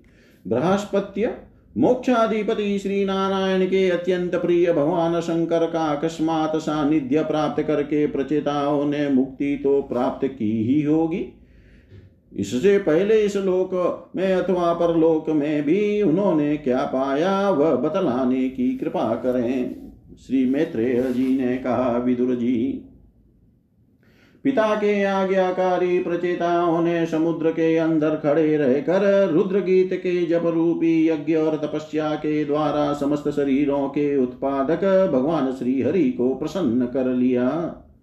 तपस्या करते करते दस हज़ार वर्ष बीत जाने पर पुराण पुरुष श्री नारायण अपनी मनोहर कांति द्वारा उनके तपस्या जनित क्लेश को शांत करते हुए सौम्य विग्रह से उनके सामने प्रकट हुए। गरुड़ जी के कंधे पर बैठे हुए श्री भगवान ऐसे जान पड़ते थे, मानो सुमेरु के शिखर पर कोई श्याम घटा छाई हुई हो। उनके श्री अंग में मनोहर पिताम्बर और कंठ में कौस्तुभ मणि सुशोभित थी। अपनी दिव्य प्रभा से वे सब दिशाओं का अंधकार दूर कर रहे थे। चमकीले स्वर्णमय आभूषणों से युक्त उनके कमनीय कपोल और मनोहर मुखमंडल की अपूर्व शोभा हो रही थी। उनके मस्तक पर झिलमिलाता हुआ मुकुट शोभायमान था। प्रभु की आठ भुजाओं में आठ आयुध थे। देवता, मुनि और पार्षद गण सेवा में उपस्थित थे तथा गरुड़ जी की, गरुड़ जी किन्नरों की भांति शाममय पंखों की ध्वनि से कीर्ति गान कर रहे थे। उनकी आठ लंबी लंबी स्थूल भुजाओं के बीच में लक्ष्मी जी से स्पर्धा करने वाली वनमाला विराजमान थी। आदि पुरुष श्री नारायण ने इस प्रकार पधार कर अपने शरणागत प्रचेताओं को, प्रचेताओं की और दया दृष्टि से निहारते हुए मेघ के समान गंभीर वाणी में कहा, श्री भगवान ने कहा, राजपुत्रों, तुम्हारा कल्याण हो। तुम सब में परस्पर बड़ा प्रेम है और स्नेह वश तुम एक ही धर्म का पालन कर रहे हो। तुम्हारे इस आदर्श सौहार्द से मैं बड़ा प्रसन्न हूँ। मुझसे वर मांगो। जो पुरुष सायं काल के समय प्रतिदिन तुम्हारा स्मरण करेगा, उसका अपने भाइयों में अपने ही समान प्रेम होगा तथा समस्त जीवों के प्रति मित्रता का भाव हो जाएगा। जो लोग सायं काल और प्रातः काल एकाग्रचित से रुद्र गीत द्वारा मेरी स्तुति करेंगे, उनको मैं अभिष्टवर और शुद्ध बुद्धि प्रदान करूँगा। तुम लोगों ने बड़ी प्रसन्नता से अपने पिता की आज्ञा शिरोधार्य की है। इससे तुम्हारे कमनीय कीर्ति समस्त लोकों में फैल जाएगी। तुम्हारे एक बड़ा ही विख्यात पुत्र होगा। वह गुणों में किसी भी प्रकार ब्रह्मा जी से कम नहीं होगा तथा अपनी संतान में तीनों लोकों को, अपनी संतान से तीनों लोकों को पूर्ण कर देगा। राजकुमारों, कंडू ऋषि के तपोनाश के लिए इंद्र की भेजी हुई प्रमलोचना प्रमलोचा अप्सरा से एक कमल नयनी कन्या उत्पन्न हुई थी। उसे छोड़कर वह स्वर्गलोक को चली गई। तब वृक्षों ने उस कन्या को लेकर पाला पोसा। जब वह भूख से व्याकुल होकर रोने लगी, तब औषधियों के राजा चंद्रमा ने दया वश उसके मुँह में अपनी अमृत वर्षनी तर्जनी अंगुली दे दी। तुम्हारे पिता आजकल मेरी सेवा, भक्ति में लगे हुए हैं। उन्होंने तुम्हें संतान उत्पन्न करने की आज्ञा दी है। अतः तुम शीघ्र ही उस देवोपम सुंदरी कन्या से विवाह कर लो। तुम सब एक ही धर्म में तत्पर हो और तुम्हारा स्वभाव भी एक सा ही है। इसलिए तुम्हारे ही समान धर्म और स्वभाव वाली वह सुंदरी कन्या तुम सभी की पत्नी होगी तथा तुम सभी में उसका सम्मान अनुराग होगा। तुम लोग मेरी कृपा से दस लाख दिव्य वर्षों तक पूर्ण बलवान रहकर अनेकों प्रकार के पार्थिव और दिव्य भोग भोगोगे। अंत में मेरी अविचल भक्ति से हृदय का समस्त वासना रूप मल दग्ध हो जाने पर तुम इस लोक तथा परलोक के नरक तुल्य भोगों से उपरत होकर मेरे परम धाम को जाओगे। जिन लोगों के कर्म भगवत अर्पण बुद्धि से होते हैं और जिनका सारा समय मेरी कथा वार्ताओं में ही बीतता है, वे गृहस्थाश्रम में रहे तो भी घर उनके बंधन का कारण नहीं होते। वे नित्य प्रति मेरी लीलाएँ सुनते रहते हैं, इसलिए ब्रह्मवादी वक्ताओं के द्वारा मैं ज्ञान स्वरूप पर ब्रह्म उनके हृदय में नित्य नया नया सा भासता रहता हूँ। और मुझे प्राप्त कर लेने पर जीवों को न मोह हो सकता है, न शोक और न हर्ष ही। श्री मैत्रेय जी कहते हैं, भगवान के दर्शनों से प्रचिताओं का रजोगुण तमोगुण मल नष्ट हो चुका था। जब उनसे सकल पुरुषार्थों के आश्रय और सबके परम सुहृद श्री हरि ने इस प्रकार कहा, तब वे हाथ जोड़कर गदगद वाणी से कहने लगे, प्रचेताओं ने कहा, प्रभो आप भक्तों के क्लेश दूर करने वाले हैं, हम आपको नमस्कार करते हैं। वेद आपके उदार गुण और नामों का निरूपण करते हैं, आपका वेग मन और वाणी के वेग से भी बढ़कर है, तथा आपका स्वरूप सभी इंद्रियों की गति से परे है।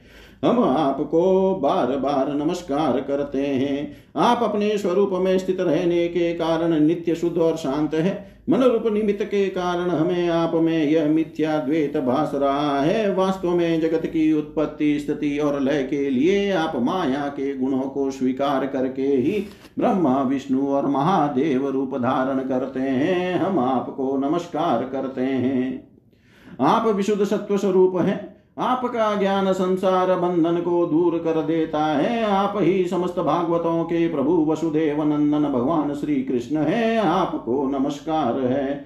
आपकी ही नाभि से ब्रह्मांड रूप कमल प्रकट हुआ था। आपके कंठ में कमल कुसुमों की माला सुशोभित है, तथा आपके चरण कमल के समान कोमल है, कमल नयन आपको नमस्कार है। आप कमल कुसुम की केसर के समान स्वच्छ पिताम्बर धारण किए हुए हैं, समस्त भूतों के आश्रय स्थान है, तथा सबके साक्षी है, हम आपको नमस्कार करते हैं।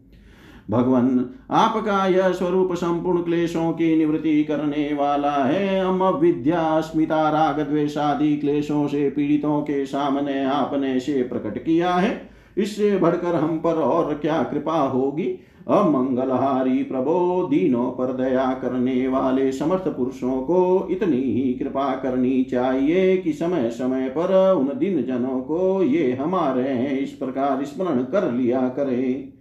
इसी से उनके आश्रितों का चित शांत हो जाता है।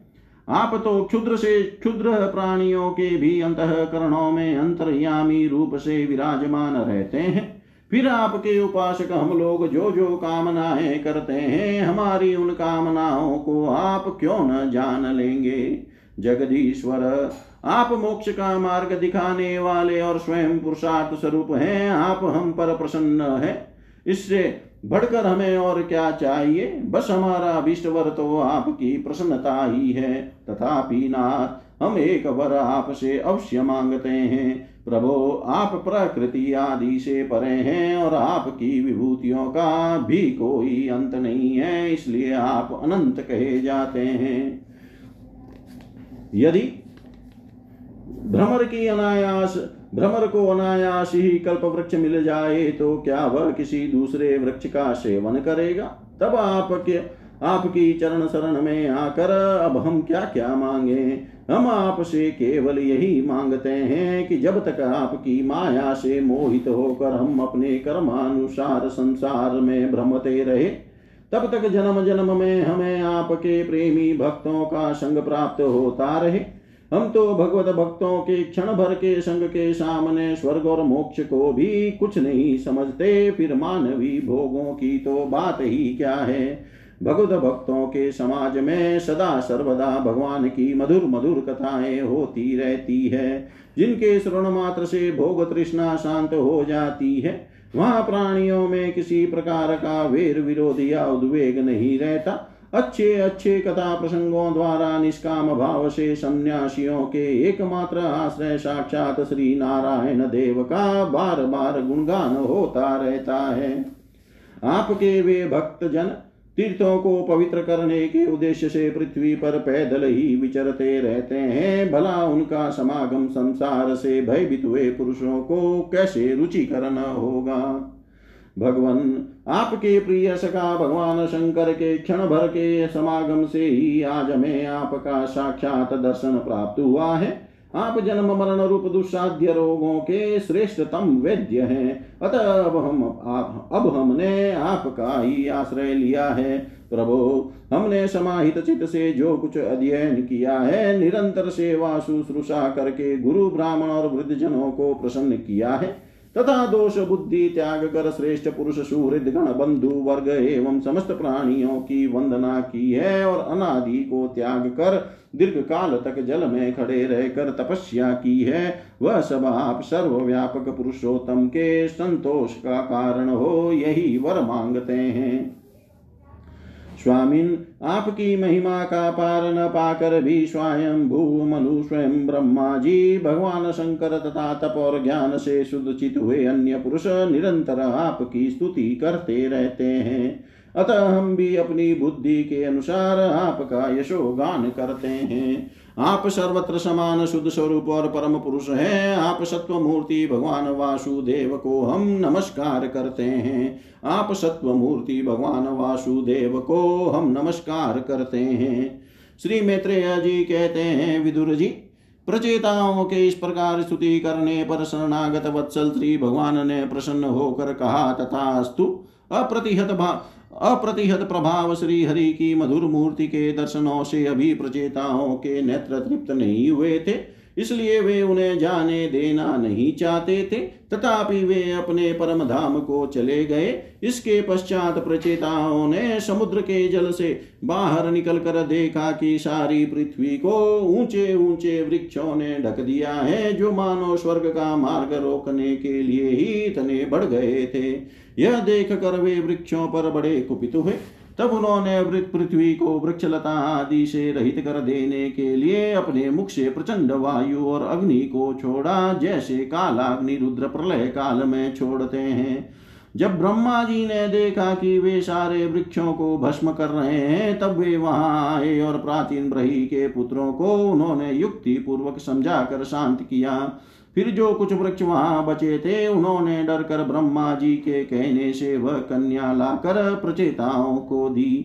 प्रचेताओं ने भी ब्रह्मा जी के आदेश से उस मारिशा नाम की कन्या से विवाह कर लिया। इसी के गर्भ से ब्रह्मा जी के पुत्र दक्ष ने श्री महादेव जी की अवज्ञा के कारण अपना पूर्व शरीर त्याग कर जन्म लिया। इन्हीं दक्ष ने चाक्षुष आने पर जब काल क्रम से पूर्व सर्ग नष्ट हो गया, भगवान की प्रेरणा से इच्छा अनुसार नवीन प्रजा उत्पन्न की। उन्होंने जन्म लेते ही अपनी कांति से समस्त तेजस्वियों का तेज छीन लिया। ये कर्म करने में बड़े दक्ष कुशल थे। इसी से इनका नाम दक्ष हुआ। इन्हें ब्रह्मा जी ने प्रजापतियों के नायक के पद पर अभिषिक्त कर सृष्टि की रक्षा के लिए नियुक्त किया और इन्होंने मरिचि आदि दूसरे प्रजापतियों को अपने अपने कार्य में नियुक्त किया। जय जय श्रीमद्भागवते महापुराणे पारमहंस्यां संहितायां चतुर्थस्कन्धे त्रिंशोऽध्याय। सर्वं श्रीशां सदाशिवार्पणम् अस्तु। ॐ विष्णवे नमः। ॐ विष्णवे नमः। ॐ विष्णवे नमः। श्रीमद्भागवत अध्याय प्रचिताओं को श्री नारद जी का उपदेश और उनका परम पद लाभ मैत्रेय वाच।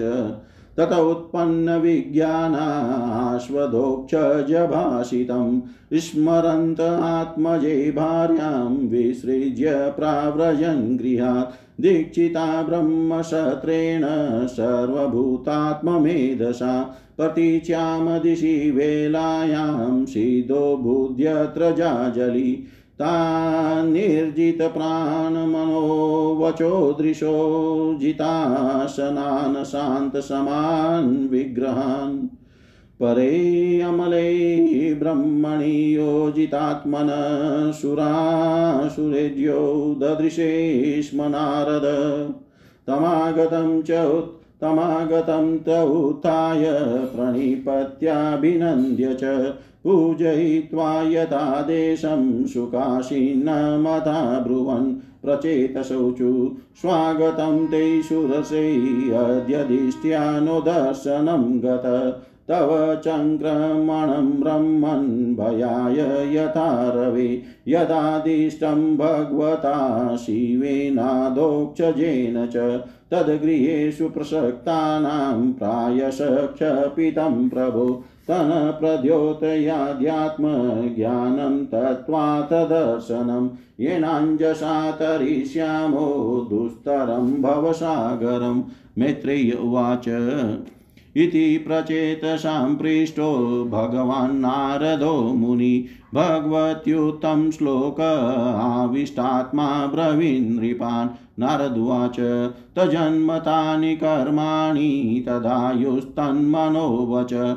नृणामयेनेह विश्वात्मा सेव्यते हरिरीश्वर। किं जन्मभिस्त्रीभिर्वेह शौक्लसावित्रयाज्ञिकै कर्मभिर्वा त्रयी प्रोक्ते पुंसोऽपि विबुधायुषा। श्रुतेन तपसा वां किं वचोभिश्चित्वृत्तिभिः बुदध्या वां किं निपुण्यया बलेनेन्द्रियराधसा किं वा योगेन साङ्ख्येन न्यासस्वाध्याययोरपि। किं वा श्रेयोभिरन्यैश्च न यत्रात्मप्रदो हरि। श्रेयसामपि सर्वेषामात्मा ह्यवि अवधिदर्थत। सर्वेषामपि भूतानां हरिरात्मात्मदः प्रिय। यथा तरोर्मूलनिषेचनेन तृप्यन्ति तत्स्कन्दभुजोपशाखा। प्राणोपहाराच्यतेन्द्रियाणां तथैव सर्वार्हणमच्युते जिया। यथेव सूर्यात् प्रभवन्ति वार पुनश्च तस्मिन् प्रविशन्ति काले। भूतानि भूमौ स्थिरजङ्गमानि तथा हरावेव गुणप्रवाह। एवत्पदं तज्जगदात्मनः सकृद्विभातं सवितुर्यथा प्रभा। यथा शवो जाग्रतिसुप्तशक्तयो द्रव्यक्रियाज्ञानभिदा भ्रमात्यय यथा नभस्त्य, यथा नभस्य व्रतं प्रकाशा भवन्ति भूपा न भवन्त्युक्रमात् एवं परे ब्रह्मणि शक्त्यस्त्वमूरजस्तमसत्वमिति प्रवाह। तेनैकमात्मानमशेषदेहिनां कालं प्रधानं पुरुषं परेशम्। स्वतेजसाध्वस्तगुणप्रवाहम् आत्मैकभावेन भजध्वं मदा। दयया सर्वभूतेषु सन्तुष्टया येन केन वा। सर्वेन्द्रियोपशान्त्या च तुष्यत्याशु जनार्दन।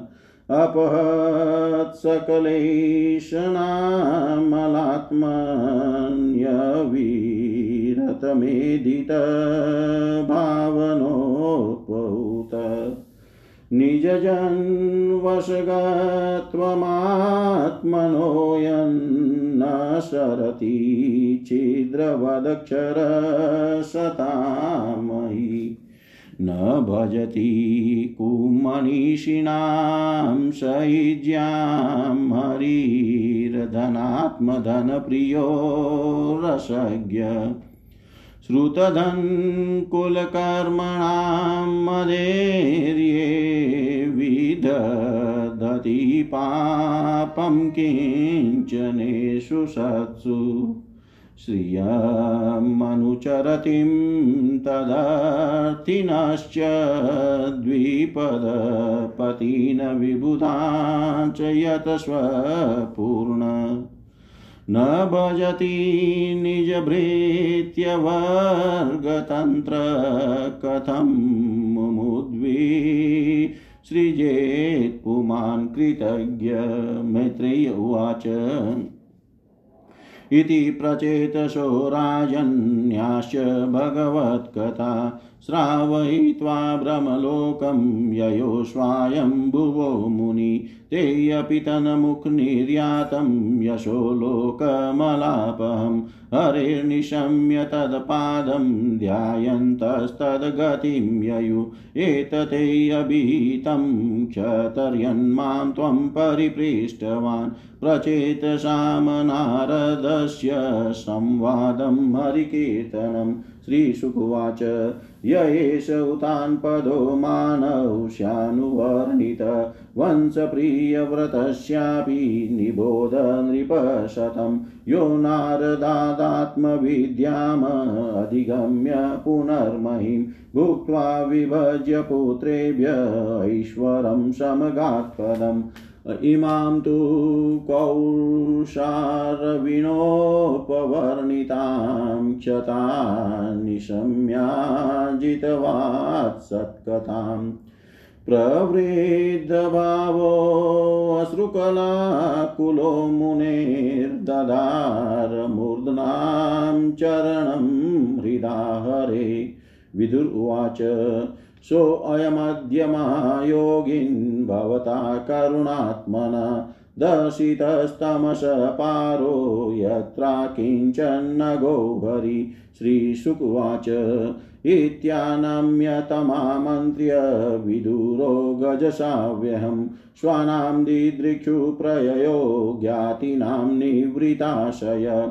एतद्य शृणुयाद्राजन् राज्ञां हर्यर्पितात्मनाम् आयुर्धन यशस्वस्ति गतिमेश्वर्यमाप्नुयात् आयुर्धनं यशस्वस्ति गतिमेश्वर्यमाप्नुयात् जय जय श्रीमद्भागवते महापुराणे वेयाशिक्यामष्टादशसहस्रयां पारमहंस्यां संहितायां चतुर्थस्कन्धे प्रचेत्सोपाख्यानं नामेकत्रिंशोऽध्याय सर्वं श्रीशां सदाशिवार्पणम् अस्तु। ॐ विष्णवे नम विष्णवे नम विष्णवे नमः।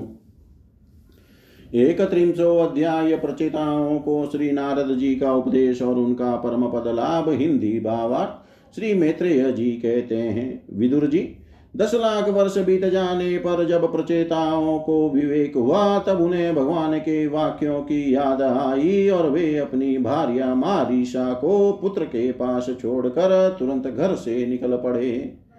वे पश्चिम दिशा में समुद्र के तट पर, जहाँ जाजली मुनि ने सिद्धि प्राप्त की थी, जा पहुँचे और जिससे समस्त भूतों में एक ही आत्म तत्व विराजमान है ऐसा ज्ञान होता है, उस आत्म विचार रूप ब्रह्म सत्र का संकल्प करके बैठ गए। उन्होंने प्राण, मन, वाणी और दृष्टि को वश में किया, तथा शरीर को निश्चय स्थिर और सीधा रखते हुए आसन को जीत कर चित्त को विशुद्ध पर ब्रह्म में लीन कर दिया। ऐसी स्थिति में उन्हें देवता और असुर दोनों के ही वंदनीय श्री नारद जी ने देखा।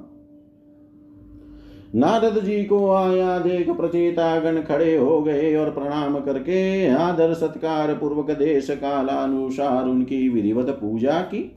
जब नारद जी सुख पूर्वक बैठ गए, तब वे कहने लगे, प्रचेताओं ने कहा देवर से आपका स्वागत है। आज बड़े भाग्य से हमें आपका दर्शन हुआ। भ्रमण सूर्य के समान आपका घूमना, फिरना भी ज्ञान लोक से समस्त जीवों को अभय दान देने के लिए ही होता है।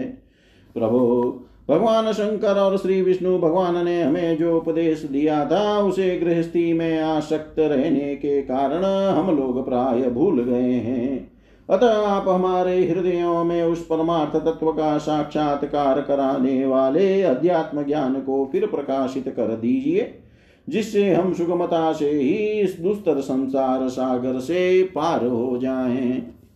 श्री मैत्रेय जी कहते हैं, भगवान, में श्री नारद जी का चित सर्वदा भगवान श्री कृष्ण में ही लगा रहता है। वे प्रचेताओं के इस प्रकार पूछने पर उनसे कहने लगे श्री नारद जी ने कहा राजाओं इस लोक में मनुष्य का वही जन्म, वही कर्म, वही आयु, वही मन और वही वाणी सफल है, जिसके द्वारा सर्वात्मा सर्वेश्वर श्री हरि का सेवन किया जाता है।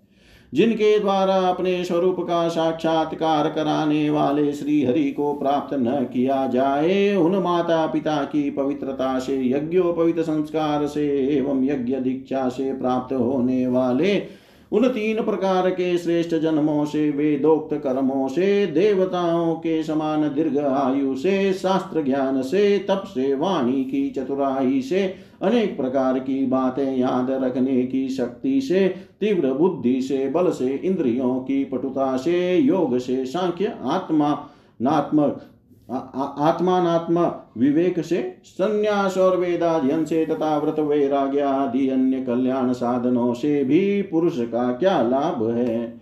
वास्तव में समस्त कल्याणों की अवधि आत्मा ही है और आत्मज्ञान प्रदान करने वाले श्री ही संपूर्ण प्राणियों की प्रिय आत्मा है। जिस प्रकार वृक्ष की जड़ सिंचने से उसका तना, शाखा, उपशाखा आदि सभी का पोषण हो जाता है और जैसे भोजन द्वारा प्राणों को तृप्त करने से समस्त इंद्रियाँ पुष्ट होती है, उसी प्रकार श्री भगवान की पूजा ही सबकी पूजा है।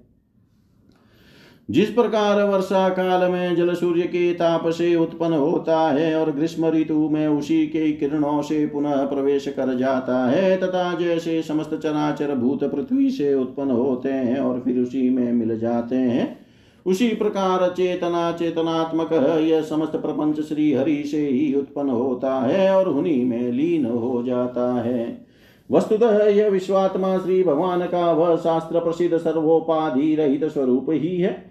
जैसे सूर्य की प्रभा उससे भिन्न नहीं होती, उसी प्रकार कभी कभी गंधर्व नगर के समान स्फुरित होने वाला यह जगत भगवान से भिन्न नहीं है। तथा जैसे जागृत अवस्था में इंद्रियाँ क्रियाशील रहती है, किंतु सुषुप्ति में उनकी शक्तियाँ लीन हो जाती है, उसी प्रकार यह जगत सर्ग काल में भगवान से प्रकट हो जाता है और कल्पांत होने पर उन्हीं में लीन हो जाता है। स्वरूपतः तो भगवान में द्रव्य क्रिया और ज्ञान रूपी त्रिविध अहंकार के कार्यों की तथा उनके निमित्त से होने वाले भेद ब्रह्म की सत्ता है ही नहीं। नृपति गण, जैसे बादल अंधकार और प्रकाश, ये क्रमशः आकाश से प्रकट होते हैं और उसी में लीन हो जाते हैं।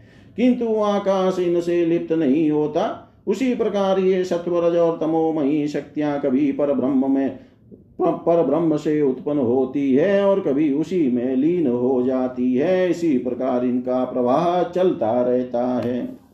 किंतु इससे आकाश के समान संग परमात्मा में कोई विकार नहीं होता। अतः तुम ब्रह्मादि समस्त लोकपालों के भी अधीश्वर श्री हरि को अपने से अभिन्न मानते हुए भजो, क्योंकि वे ही समस्त देहधारियों के एकमात्र आत्मा है। वे ही जगत के निमित्त कारण काल उपादान कारण प्रधान और नियंता पुरुषोत्तम है, तथा अपनी काल शक्ति से वे ही इस गुणों के प्रवाह रूप प्रपंच का संहार कर देते हैं। वे भक्त वत्सल भगवान समस्त जीवों पर दया करने से, जो कुछ मिल जाए उसी में संतुष्ट रहने से, तथा समस्त इंद्रियों को विषयों से निवृत्त करके शांत करने से शीघ्र ही प्रसन्न हो जाते हैं।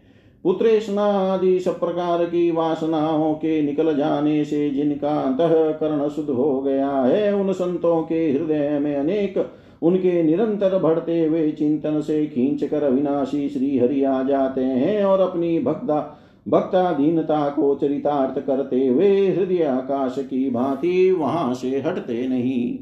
भगवान तो अपने को भगवान को ही सर्वस्व मानने वाले निर्धन पुरुषों पर ही प्रेम करते हैं, क्योंकि वे परम रसज्ञ हैं। उन अंकिंचनों की अन्य, अनन्याश्रया हेतु की भक्ति में कितना माधुर्य होता है, इसे प्रभु अच्छी तरह जानते हैं। जो लोग अपने शास्त्र ज्ञान, धन, कुल और कर्मों के मद से उन्मत होकर ऐसे निष्किंचन साधु जनों का तिरस्कार करते हैं, उन दुर्बुद्धियों की पूजा तो प्रभु स्वीकार ही नहीं करते। भगवान स्वरूपानंद से ही परिपूर्ण है, उन्हें निरंतर अपनी सेवा में रहने वाली लक्ष्मी जी तथा उनकी इच्छा करने वाले नरपति और देवताओं की भी कोई परवाह नहीं है। इतने पर भी वे अपने भक्तों के तो अधीन ही रहते हैं। अहो, ऐसे करुणा सागर श्री हरि को कोई भी कृतज्ञ पुरुष थोड़ी देर के लिए भी कैसे छोड़ सकता है? श्री मैत्रेय जी कहते हैं, विदुर जी, भगवान नारद ने प्रचेताओं को इस उपदेश के साथ साथ और भी बहुत सी भगवत संबंधी बातें सुनाई। इसके पश्चात वे ब्रह्मलोक को चले गए। प्रचेतागण भी उनके मुख से संपूर्ण जगत के पाप रूपी मल को दूर करने वाले भगवत चरित्र सुनकर भगवान के चरण कमलों का ही चिंतन करने लगे और अंत में भगवत धाम को प्राप्त हुए। इस प्रकार आपने जो मुझसे श्री नारद जी और प्रचेताओं के भगवत कथा संबंधी संवाद के विषय में पूछा था, वह मैंने आपको सुना दिया। श्री सुखदेव जी कहते हैं राजन यहाँ तक स्वयं भूमनु के पुत्र उतान पाद के वंश का वर्णन हुआ। अब प्रिय व्रत के, के वंश का विवरण भी सुनो। राजा प्रिय व्रत ने श्री नारद जी से आत्मज्ञान का उपदेश पाकर भी राज्य भोग किया था तथा अंत में इस संपूर्ण पृथ्वी को अपने पुत्रों में बांट कर वे भगवान के परम धाम को प्राप्त हुए थे। राजन इधर श्री मैत्रेय जी के मुख से यह भगवत मनु, भगवत गुण, गुणानुवाद युक्त पवित्र कथा सुनकर विदुर जी प्रेम मग्न हो गए। भक्ति भाव का उद्रेक होने से उनके नेत्रों से पवित्र आंसुओं की धारा बहने लगी तथा उन्होंने हृदय में भगवत चरणों का स्मरण करते हुए अपना मस्तक मुनिवर मैत्रेय जी के चरणों पर रख दिया। विदुर जी कहने लगे, महायोगिन, आप बड़े ही करुणामय हैं। आप आज आपने मुझे अज्ञानांधकार के उस पार पहुँचा दिया है, जहाँ अंकिंचनों के सर्वस्व श्री हरि विराजते हैं। श्री सुखदेव जी कहते हैं, मैत्रेय जी को प्रयुक्त कृतज्ञता सूचक वचन कहकर तथा प्रणाम कर विदुर जी ने उनसे आज्ञा ली और फिर शांत चित होकर अपने बंधुजनों से मिलने के लिए वे हस्तिनापुर चले गए। राजन जो पुरुष भगवान के शरणागत परम भागवत राजाओं का यह पवित्र चरित्र सुनेगा, उसे दीर्घ आयु, धन सुयश क्षेम, सदगति और ऐश्वर्य की प्राप्ति होगी। जय जय श्रीमद्भागवते महापुराणे वेयाशिक्याम्, अष्टादशसहस्रयां, पारमहंस्यां, संहितायां चतुर्थस्कन्धे प्रचेत् सोपाख्यानम् नामेकत्रिंशोऽध्याय सर्वं श्रीशां सदाशिवार्पणम् अस्तु। ॐ विष्णवे नमः, ॐ विष्णवे नमः, ॐ विष्णवे नमः। इति चतुर्थः स्कन्धः समाप्तः। हरि ओं तत्सत् पूर्णमद पूर्णमिदं पूर्णात् पूर्णमुदच्यते। पूर्णस्य पूर्णमादाय पूर्णमेवावशिष्यते। ॐ शान्ति शान्ति शान्ति।